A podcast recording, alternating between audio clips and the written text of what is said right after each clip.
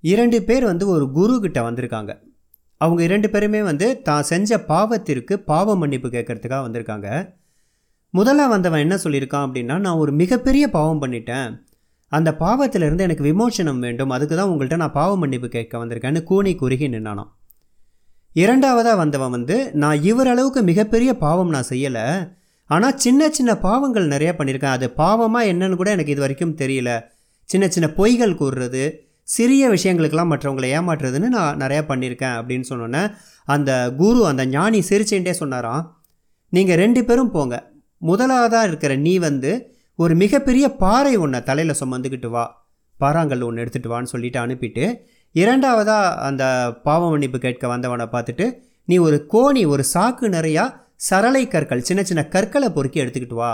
அப்படின்னு சொன்னோன்னே இரண்டு பேரும் போயிட்டாங்களாம். முதலாம் அவன் வந்து ஒரு பெரிய பாறையை தலையில் சுமக்க முடியாமல் சுமத்துக்கிட்டு வந்து சுமந்துக்கிட்டு வந்து அந்த ஞானி முன்னாடி வச்சுருக்கான். இரண்டாம் அவன் வந்து ஒரு கோணி நிறைய சின்ன கற்களை கொண்டு வந்து கொட்டியிருக்கான். ரெண்டுத்தையும் கொஞ்ச நேரம் பார்த்துட்டு அந்த ஞானி சொன்னாராம் சரி இது இரண்டையுமே ரெண்டு பேருமே எடுத்த இடத்துலையே போட்டுட்டு வந்துருங்க அப்படின்னாராம். உடனே அந்த பெரிய பாறையை தூக்கிட்டு வந்தவன் எடுத்துகிட்டு போயிட்டு அதை எந்த இடத்துல எடுத்தானோ அங்கேயே வச்சுட்டு வந்துட்டானா இந்த சரளை கற்கள் ஒரு கோணி நிறைய கற்களை பொறுக்கிட்டு வந்தவன் தகச்சு போய் நின்னானான் அவன் ஒரே ஒரு கல் தான் எடுத்துகிட்டு வந்தான். எங்கேருந்து எடுத்துகிட்டு வந்தான்னு தெரியுன்றதுனால அங்கே போட்டுட்டான். இவ்வளோ கற்களை நான் எப்படி அதே இடத்துல கரெக்டாக வைக்கிறதுன்னு ஒன்று சிரிச்சுக்கிட்டே அந்த ஞானி சொன்னாராம். அவன் மிகப்பெரிய பாவம் பண்ணாலும் நம்ம பண்ணது பாவம்னு தெரிஞ்சு மன்னிப்பு கேட்க வந்திருக்கான். அதனால் கண்டிப்பாக அந்த பாவத்திற்கான மன்னிப்பு அவனுக்கு கிடைச்சிடும். அதை அவன் வாங்குறதும் ரொம்ப சுலபம்.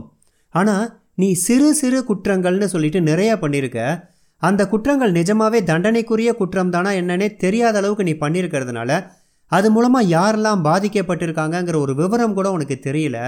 இதுக்கு தான் பாவ மன்னிப்பு கிடைக்கிறது. ரொம்ப சிரமம்னு சொல்லி அர்த்தத்தோடு சிரிச்சாராம். அந்த சின்ன பாவம் பண்ணவன் பெரிய பாவம் பண்ணவன் ரெண்டு பேருமே திருந்தி போனதா இந்த கதை.